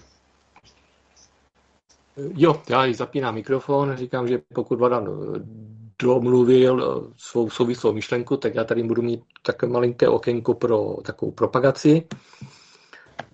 Týká se to hm, nejenom toho resetu, o který se pokouší teď současná společnost a posluchači ví, že ještě s kolegou Liborem Domasem máme tady na svobodném vysílači takovou sérii pořádů o resetech a ten poslední v podstatě rozdělaný pořád je o resetu na počátku 19. století. Zatím jsme stačili eh, připravit vysílat první díl a s Jirkou akorát se teď domluváme, že by měly být ještě další, druhý a třetí díl, aby jsme to téma dokončili a už máme víc jak měsíční prodlevu. A eh, je to zvláštní, že když s Liborem tady přinášíme tu informaci o tom posledním resetu, jakýchsi postupech eh, proti jaké vyspělé civilizaci to bylo ten jakési pokročilé technologie použity, že ta vyspělá slovansko árijská společnost nebo hyperbolie, Velká Tartárie byla společensky, duchovně i technologicky vrátěna do doby kamenné. Otázka nad tím, hm, jestli je to nějaká pravidelná záležitost, kdy jakýsi ten mocenský systém, když se ta společnost posune do určité úrovně, a vymkla by se tomu omezenému nebo totalitnímu řízení, eh, tak je systém tady život na Zemi zresetován, takže je to zajímavá věc, kterou teď nechci zodpovídat, kolik těch resetů tady už mohlo být. A jenom chci říci, že na základě i zájmu u různých posluchačů o ten poslední reset, tak eh, vznikly dvě přednášky, které teď se naplánovaly, takže posluchače pokud se chtějí se mnou setkat eh, na téma, co se stalo, zda byla apokalypse na počátku 19. století, v jakém rozsahu, jaké jsou k tomu důkazy, tak se můžou eh, zúčastnit buď přednášky 17. září od 15 hodin v Olhovci. Na slovanské košili je celý letáček a pak je domluvena ještě jedna přednáška, ta je zase na rozdíl v Jižních Čechách, v Českém Krumlově a v Českém Krumlově to datum je 14. 14. října, od 18. října a celý letáček, adresa, kontaktní údaje, všechno jsou na slovanskékošili.cz. A pokud teď bych se vrátil k tomu našemu vysílání, tak ještě jedna taková zajímavá věc, že souča- přemýšlíme nad tím, co takový reset globální celé civilizace na celé planetě by mohlo způsobit. Klimatické změny, metody vesmíru, pokročilé zbraňové systémy, válka. Tak jenom se zmínit, že, o, že jak byla ta tragédie, ty požáry na havajském ostrově Maumi, tak mě jedna kamarádka upozornila, že to tady mám do pořadu říci, že eh, je, poprvé je doloženo použití jednoho z mnohých, mnohých technologií, které se používají ze smíru, pravděpodobně jsou to nějaké družicové systémy. Byl to výkonný laser, pravděpodobně modrého světla, a je, se vlastně na dálku se zapalovaly jednotlivé domy v Maumi, aby zkrátka ti lidé přišli o své domovy, aby se dostali, stali bezdomovci, aby nebyli schopni své domovy uh, obnovit, aby je levně nachystaným nemovi, různým uh, těm prodejcům s nemovitostmi za směšnou cenu ty vypálené pozemky se odprodali a údajně na Maumi má být experiment 15-minutového města, protože celý ostrov je tak veliký, že je to právě těch 15 minut, takže ideální uzavřený ohraničený prostor pro test totalitní společnosti, aby se to odzkoušelo, ověřilo a vylepšilo. A ve spojitosti s tím, že údajně vypadá, že to je důkaz použití právě toho laserového děla, a pokud e, jsou jakési náznaky, že to byl modrý laser, tak e, domy prominentních boháčů byly natřeny e, střechy modrý, modrou barvou a mezi spáleništěm můžete i na různých fotkách s Maumí najít, že tyto sídla prominentů nebyly zapáleny, neschořely. A mimo jiné hořely tam domy, hořely tam auta a v podstatě hořeli lidé, kteří se během krátké doby ani nestihli to místo té apokalypsy opustit. Takže to je byla moje taková propagační vsuvka. Přátelé, jestli se chcete nějakým způsobem jenom připojit, nebo to byla jenom taková krátká propagace, nechám na vás. Když tak přistoupíme k dalšímu tématu, předávám slovo.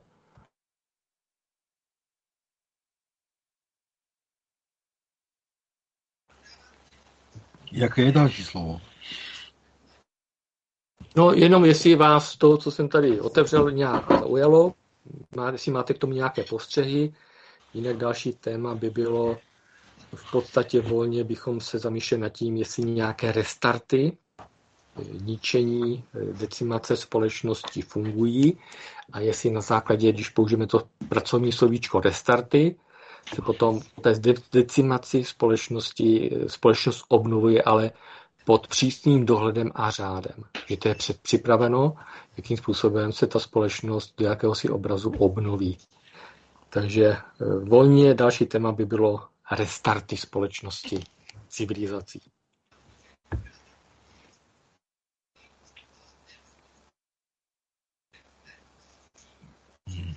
Hmm.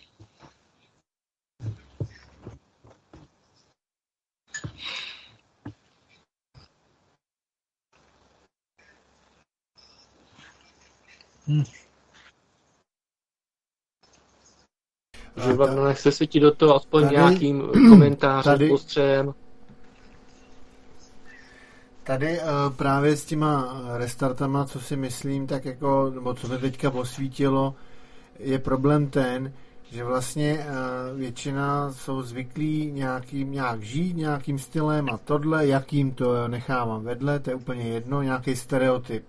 No a právě toto, tady ty, ty vyhlášování těch restartů a, a vrátíme se do života, jak ho známe, známe to, tady ty prohlášení, že jo, ty výkřiky do tmy za poslední dva roky, tak eh, právě to si myslím, že tím to je, že na to, na to lidi jako, jako slyší, že prostě jo, bude to jako předtím, protože předtím to bylo jakž takž jakoby dobrý, žádný ohrožení, tohle.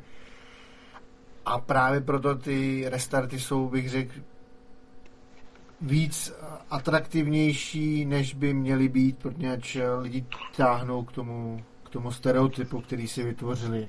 To, to si myslím, že takhle je trošku problém, že prostě nechtějí, nikdo nechce jako tak a všechno, za a přiznat, že to bylo špatně, že jo, to za prvý, a za druhý teda mít tu sílu nebo mít tu snahu hlavně aby to teda bylo všechno fair a, a spravedlivý, vyrovnaný, v harmonii, tak, jak eh, se některé jiné části této planety snaží teďka.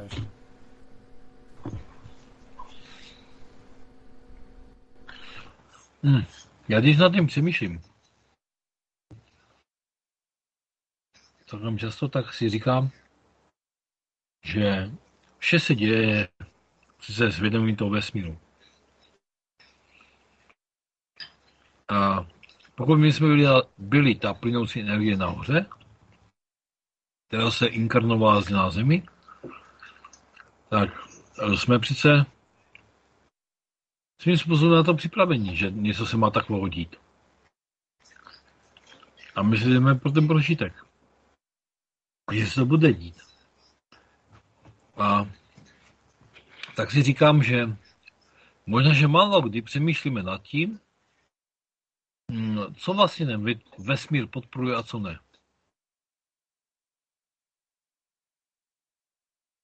co vlastně je v těch, v tom konu, v tom, v tom, co se má udít a co se nemá udít. Jestli zná ten člověk to, co má mít za svůj příběh. Jestli vůbec potom patra o svém příběhu. Co tady má, co si má užít.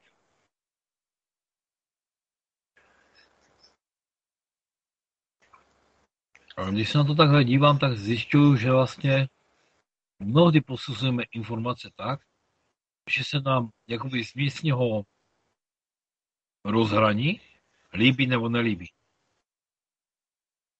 Ale málo ho vnímáme z toho vyššího principu. Že jsme si ho mohli vybrat.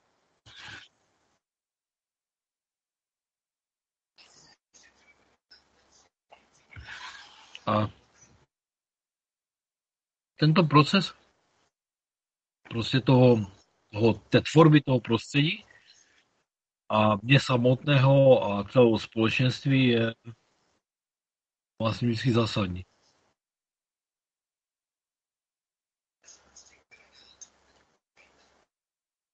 Jestli se má udít nějaký lockdown a momentální společnost je naladila na to, že ho klidně přijme, tak se to prostě uděje.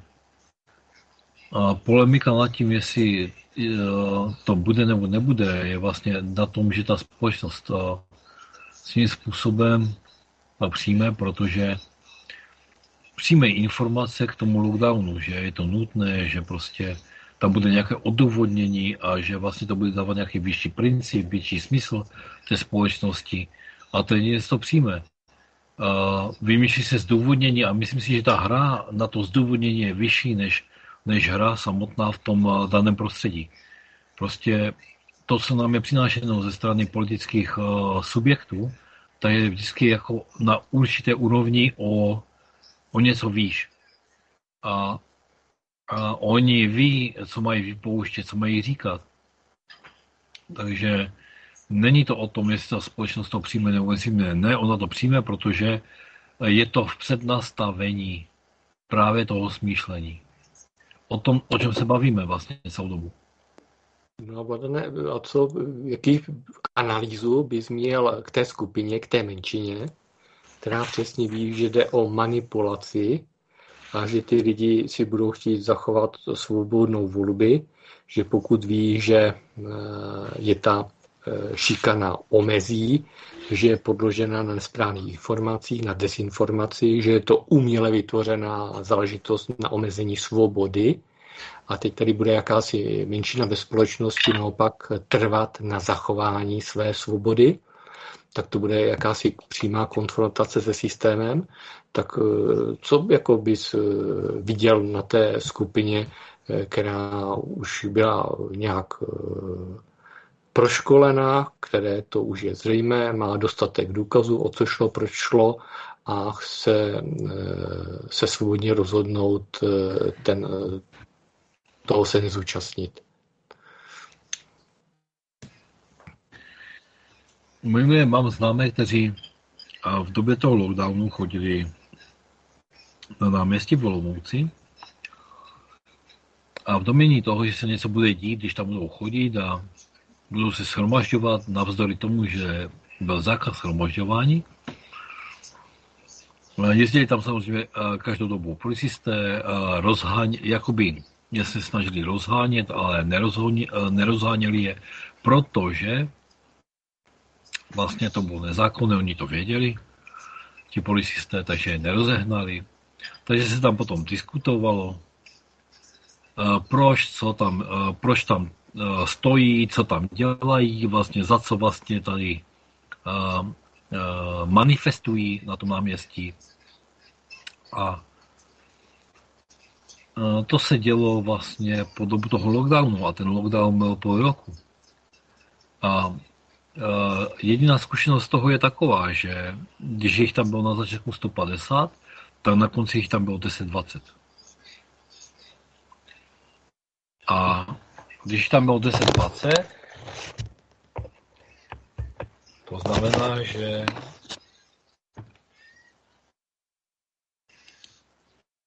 že ti, že ta, že samotní jedinci vlastně ubývali. Vlastně nevydrželi. A všechno bylo nastavené v tom časovém intervalu. Prostě nebylo to, nebylo to pro ně tak přesvědčující prostě. Že mají vytrvat. A myslím si, že vlastně ten čas hraje nejdůležitější roli v tom, že, že vlastně ono je to takové, uh, nic se neděje, nic uh, se tady neodehrává. No tak ten jedinec po tom půl roce opravdu ztratí uh, význam, aby tam chodil, jako protože, protože si řekne, jako, proč tam chodím, že se nic neděje, že tam furt jenom debatujeme, že tam prostě uh, se ni, uh, nic neodehrává. Proti čemu vlastně tam se, jako, že tam ani se lidi nezastaví? Prostě nic. A to nic toho jedince zvykla. Zvykla ho k tomu, že vlastně a a proč bych tam příště šel, jako však, však se nic neděje. Však furt je všechno stejné. Lidi to nevnímají. A vlastně si neodehrává žádný závěr z toho, co, co je možné. Mm-hmm. Je a takhle, ten, jo. Mm-hmm. a ten, takhle ten systém fakt funguje, protože jedna politická strana prostě chce něco prosadit, je to radikální, prostě lidi to odmítnou, Přijde druhá strana za čtyři roky a toto prosadí úplně lehce. Ufu, normálně ani se, ani se odpor nezvedne. Takhle to funguje, salamová metoda. Bohužel, ano. No, takže se necháme překvapit, co se bude dít na, teď na podzim, zimu.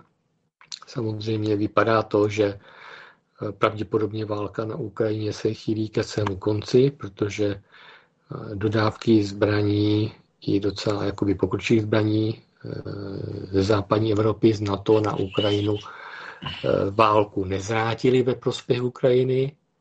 Naopak se ukázali, že eh, zbraně západní prověrence hoří, hoří přímo na bojišti. Takže určitě všichni jsou zvědaví, protože už ta válka trvá poměrně dlouho. Ta fronta se teď už měsíce v podstatě nehýbe, nebo se hýbe málo. Takže uvidíme, eh, co ten podzim zima nám přinese, takže se necháme překvapit.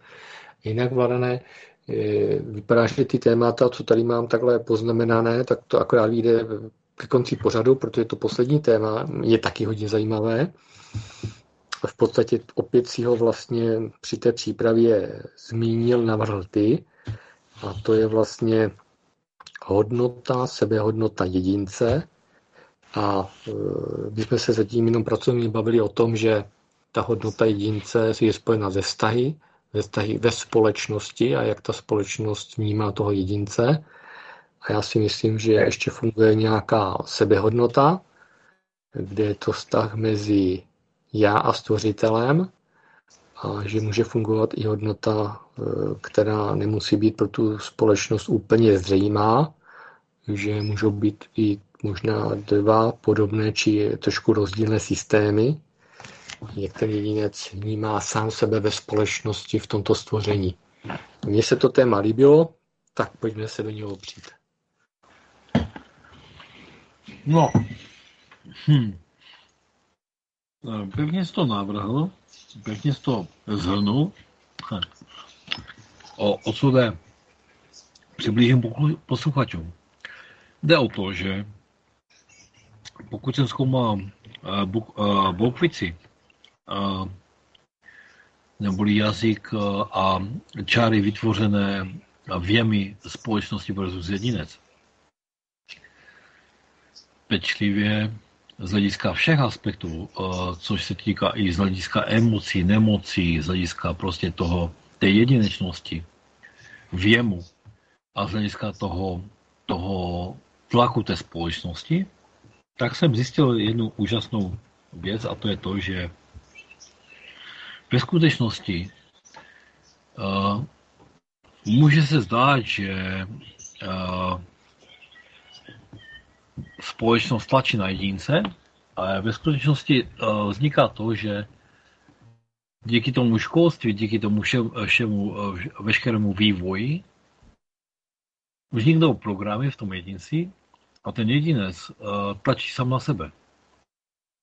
A všechny programy jsou v závislosti uh, egoismu, neboli toho, toho prvotního programu toho těla, které vlastně se snaží ochránit to tělo v tomto našem uh, fyzickém prostředí k tomu, aby to tělo žilo. A uh, aby přežilo co nej, nejdále, aby prostě fungovalo, aby prostě mohlo být. Být. No a tento základní program toho jedince vlastně začne ochraňovat a přebírat jakoby určité funkce, zjednodušuje mu život, ale zároveň takový podporuje vlastně určitý jeho růst a tam se budeme dotýkat právě tohoto tématu, že on, ten jedinec, hm, nechce samozřejmě být proti společnosti, a z druhé strany vlastně se chce rozvíjet a tak eh, bude dělat všechno pro to, aby, aby vlastně svým způsobem dosáhl, dosáhl svého. A vnímat tu rovinu mezi tou jedinečností a společností je, je vlastně taková ta specifická hrana, která je tou hranicí, tou čárou, což jsou ty písmenka. Proto se o tom bavím takhle. A Mojmíre, když jsme se o tom bavili, tak jsem tam určitě, určitě vnímal určité hrany. Můžeš mi je připomenout? Mám to tady, co si mám poznamenáno. To byla ta hodnota jedince, na jakém principu je vlastně vytvořená že eh, pokud eh, to, ten člověk není součástí, já to tady řeknu třeba svými slovy, nějaké společenské skupiny, protože že jeho společnost je takový těžko říkající nebo málo vypovídající pojem, mně tam spíš přijde, že s jakými různými skupinami v té společnosti se ten jedinec identifikuje, se pokládá být jejím členem že tam můžou být ty hodnoty i rozdílné podle toho, ke kterým skupinám se ten člověk hlásí, že jo, třeba pracovní kolektivu ve firmě, kde si vydělal peníze, eh, okruh rodinných přátel, okruh koníčků, okruh třeba nějaké duchovní skupiny, nějakého duchovního učení. A mám tady ještě poznamenáno, že to je závislo i na nějakých, že ta hodnota v té společenství je závislá i na nějakých pravidlech. Teď nevím, v jakém kontextu ty pravidla v té společnosti, to tady teda mám poznačeno. To se opravdu omlouvám. Hmm. Já tě do toho lehce uvedu. Uh-huh. Pěkně, to, pěkně jsi to rozvinul. A je super úplně, jak jsi to podal, protože ty si ty pravidla všude obsáhl. Právě. Vlastně všude, co si jmenoval, si obsahl ty pravidla. To je ten paradox, že jedinec je hodnocen vždy tou společností. Může být vznikat takový, já nevím, jestli to bude sebeklam, to netuším. To by možná bylo to slovo až příliš zahranou. Ale z jisté míry je to egoismus, co mi bude dodávat důvěru, že já se mám hodnotit jinak.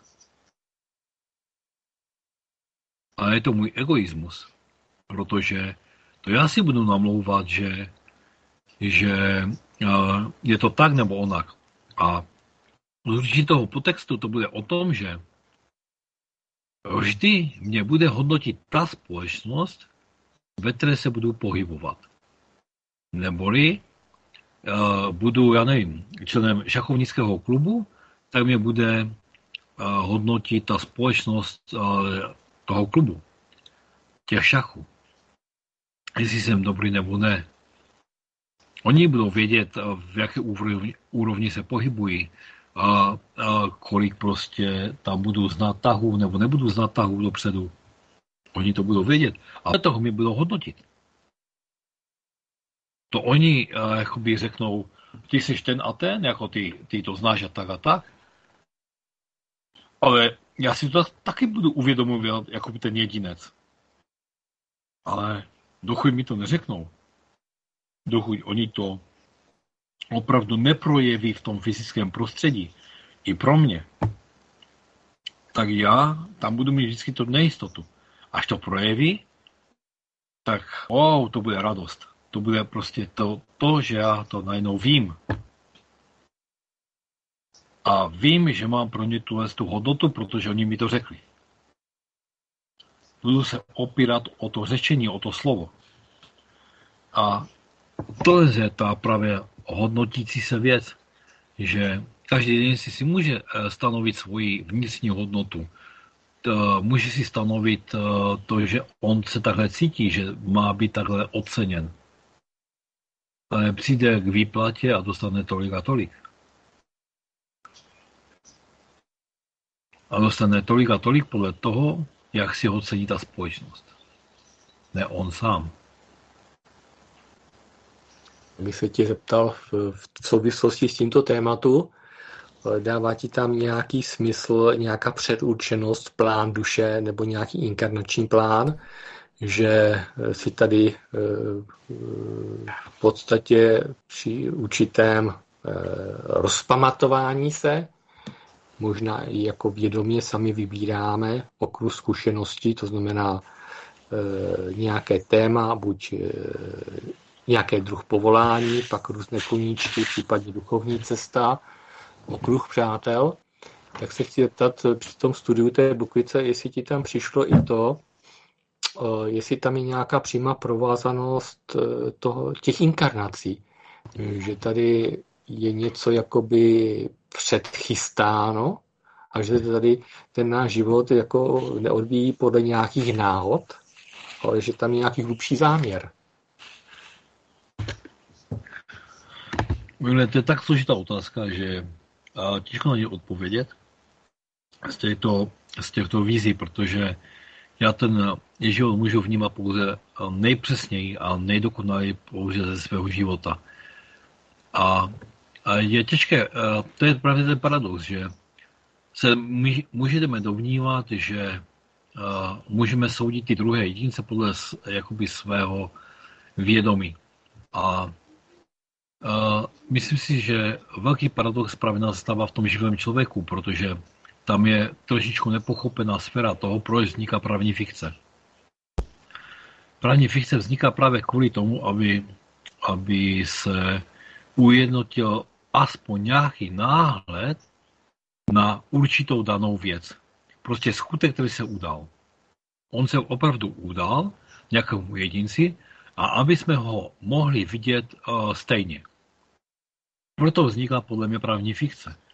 A, a že nám to má vlastně u, ulehčit ten pohled, protože z hlediska toho, že já budu prožívat jiné zkušenosti, ty budeš prožívat jiné zkušenosti, všichni budeme prožívat jakoby své zkušenosti, tak náš náhled na věc může být jiný. My se opravdu můžeme na tu věc dívat trošičku jinak. A nemusíme vnímat potom nikdy tu hranu, to, co se přesně odehrálo tomu jedinci. Protože my to budeme vidět vždycky zkresleně skrze náš vědomostní filtr. filtr. O tom jsme se bavili právě z hlediska toho školství. A díky tomu vlastně, jak chceme rozsoudit potom danou věc, když vlastně máme zkreslené vnímání z hlediska svého filtru vědomostního. Tak a pro... určitě konkrétně mluvíme o tom, že žijeme v těch stazích a už jsme si řekli, že hodnota ano. jedince je spojena vždycky buď s menší, s větší nebo s několika společenskými skupinami či společností jako takovou. Ano. E, tak vypadá, že ty vztahy jsou nějak tady pro tu lidskou společnost e, úplně teda zásadní. Ano. A samozřejmě e, můžou tady vznikat přesahy, kdy vstupujeme do osobního prostoru druhé bytosti, ano. A buď ji v tom smyslu obohatíme, anebo ji nějak poškodíme. Vždy obohatíme? No, no to se mě líbí. Eh, to, jsou, to je tvé vždycky nečekaná překvapení, takže obohatíme. A samozřejmě, že jo, jak ty říkáš, právní fikce nebo nějaký eh, model nebo kodex, jak eh, dát návod, jak ty interakce, když vstoupíme do soukromého prostoru druhého jedince, a ten druhý jedinec může ten, tu účast, spolúčast nebo intervenci považovat, že ho poškodila, může se cítit, ano. že jeho životní prostor, osobní prostor byl narušen ano. a může že pokud e, nefunguje zrovna v nějakém sebedestruktivním módu, tak může se snažit tu situaci jakoby řešit, narovnat, dát e, do jakési rovnováhy, kdy z jeho pohledu bude zachována integrita, celistvost toho osobního prostoru a pokud došlo k nějakému poškození, tak buď eh, bude se snažit tomu poškození zabránit, aby se to konání ukončilo, anebo třeba, aby došlo k nějaké úhradě nebo náhradě. Ano. Takže je zajímavý tvůj postřeh, že teď hodnotíš právní fixy a já bych, eh, zase mě tam přijde a... postřeh, že pokud no. to, ta společnost je většinově nevědomá a nevěří na vyšší duchovní principy, tak je to potom nejnižší vrstva, jak upravit eh, ty vztahy v té společnosti, pokud by došlo k nějakým konfliktním situacím. Ano, ale o to se právě eh, zajímá a, a eh, řeší to vlastně opravdu to trestní právo, ten, ten trestní zákonník že tyhle ty skutky jsou definované, aby opravdu ti jedinci mohli být vlastně svým způsobem nějak chápaní, jakoby, že, že, uh, že jim fakt bylo ublíženo, že jim opravdu uh, vznikl nějaký nárok. A já nechci do toho zabíhat, já jsem opravdu chtěl jenom upozornit na to, že, že když se budeme bavit o tom, o tom fenoménu prostě toho jaj, toho, uh, toho věmu prostě toho života vlastně, kdy nám no škodí nám něco nebo ne vlastně? No, každá zkušenost je vždycky výzva. Ano, a, e, ano. Pojem je subjektivní, jestli je příjemná či nepříjemná ta věc eh, univerzálně znamená, že vždycky vznikne na druhé straně nějaká reakce. Ta věc výstup. je univerzální. Ano, vždycky vznikne výstup. Tak to je, no. Takže my se pomalinku chýlíme ke konci dnešního vysílání, takže Vladane, já jsem ta zaplní si říct, že jsem moc rád, že po delší době jsme se objevili na svobodném vysílači my dva spolu Vždycky mám rád, když tu diskuzi, to téma posuneš do úrovní, které jsou třeba mimo moji zkušenost nebo informační pole mého vědomí. Doufám, že i naši posluchači to bylo zajímavé. Jinak se zeptám ještě Jirky, jestli třeba bude možnost třeba příště nebo tak nějak líp zapojit posluchače do té interakce, jak to vidí s tím propojením do toho přes ten mobil, takže Jirko, prosím tě, zkus nějak jenom říct, jak je to technici, jak to vypadá, protože nám dneska chyběli ti posluchači. No, tam byla asi jenom jediná posluchačka. Ano, ano, myslel jsem, že před si to nouzovně vyřeším a bylo tam víc než jedna posluchačka, ale jak si se neodhodali na, na zavolání a tady jde jenom o to získat nové studiové telefonní číslo, takže můžu říct, že Eh, trochu jsem měl prázdninový čas, takže jsem na to jaksi pozapomněl. Za to se omlouvám, ale pro příští pořad už samozřejmě bude telefonní spojení do studia, nové číslo, takže opět zapamatovat a obsat pořádně, ale to bude až samozřejmě při příštím pořadu, takže pro příště je to pozitivní a jenom prostě dneska to byla taková uh, nedopatřenost. Takže dneska byl takový velice netradiční kaleidoskop, je to dáno tím e, složením dnešního, dnešních účinkujících. Svobodnému vysílači samozřejmě Jirkovi do studia děkujeme za to, že nám dnešní pořad e, umožnil. E, asi posluchači tuší, že když bude jakékoliv vysílání s Ladanem, vždycky bude zabarveno do těch věd, do těch, do těch slovanských záležitostí, protože to je taková naše srdeční záležitost. A takže Ladane, prosím tě, máš nějaký postřeh, čemu se teď věnuješ, jak by si viděl třeba další pořady, jestli bys šel do něčeho dalšího za nějakou dobu? No, Mumire, já samozřejmě mám určitě, protože sleduji uh, tohle to dění a v rámci toho z skopu bychom mohli určitě zmínit i jiné a jiné věci a jiné náležitosti, protože ta propojenost v celém našem konání je obrovská. A když jsme se bavili o těch různých věmech, tak opravdu vnímám dneska velmi citlivě, že emoce a nemoce jsou to nejza, takové to nejzákladnější rozhraní toho člověka, toho jedince, protože ten tlak, to jsem chtěl dopovědět tenkrát, že ten tlak toho jedince si způsobuje on sám a v něm samotném se spouští tento proces, protože on má emoce k nějaké skutečnosti, které nechce vnímat nebo chce vnímat. A tam nastává v principu ten rozkol, že vlastně on díky tomu prostě bude prožívat nebo neprožívat určitou nemoc, která ho ochromí právě proto, aby z toho všiml. A tento svět prostě je pro nás stvořený, aby jsme si toho všímali. Aby jsme žili, aby jsme prožívali a aby jsme si ho, pokud chceme, užili. Mm. Protože když jakoby nechceme, no, tak se můžeme stavit na zadní a budou si ho užívat jiní. Ještě mě úplně na konci, kromě rozloučení, eh, poděkování za dnešní pořád, ještě napadlo, že jestli skrze Jirku a jeho mail studiový bychom mohli vyzvat posluchače, pokud eh, se chtějí s náma setkat, eh, mají třeba dopředu nějaké téma, otázku ohledně slovanství, bukvice, slovanskému pohledu na společnost, na život, na vesmír, že nám určitě můžou napsat, budeme rádi a pokud nám s nějakým postřehem, dotazem eh, napíší, že ho můžeme v příštím pořadu se těmi eh, maily eh, zaobírat. Takže Jirko, prosím tě, si ještě můžeš zmínit ten studiový mail jako podstatnou záležitost a loučím se s váma.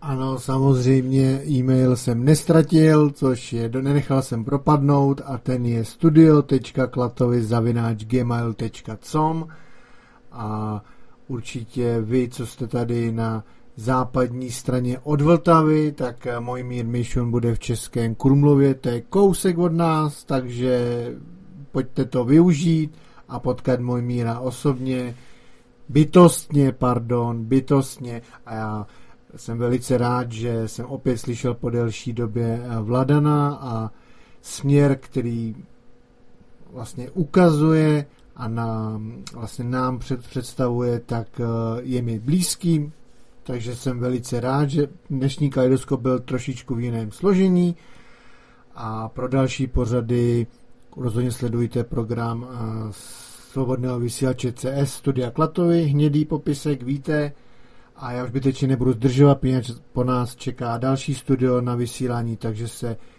rozloučím po, v poprázdninovém pořadu kaleidoskopu. Mějte se fajn a poslouchejte dál.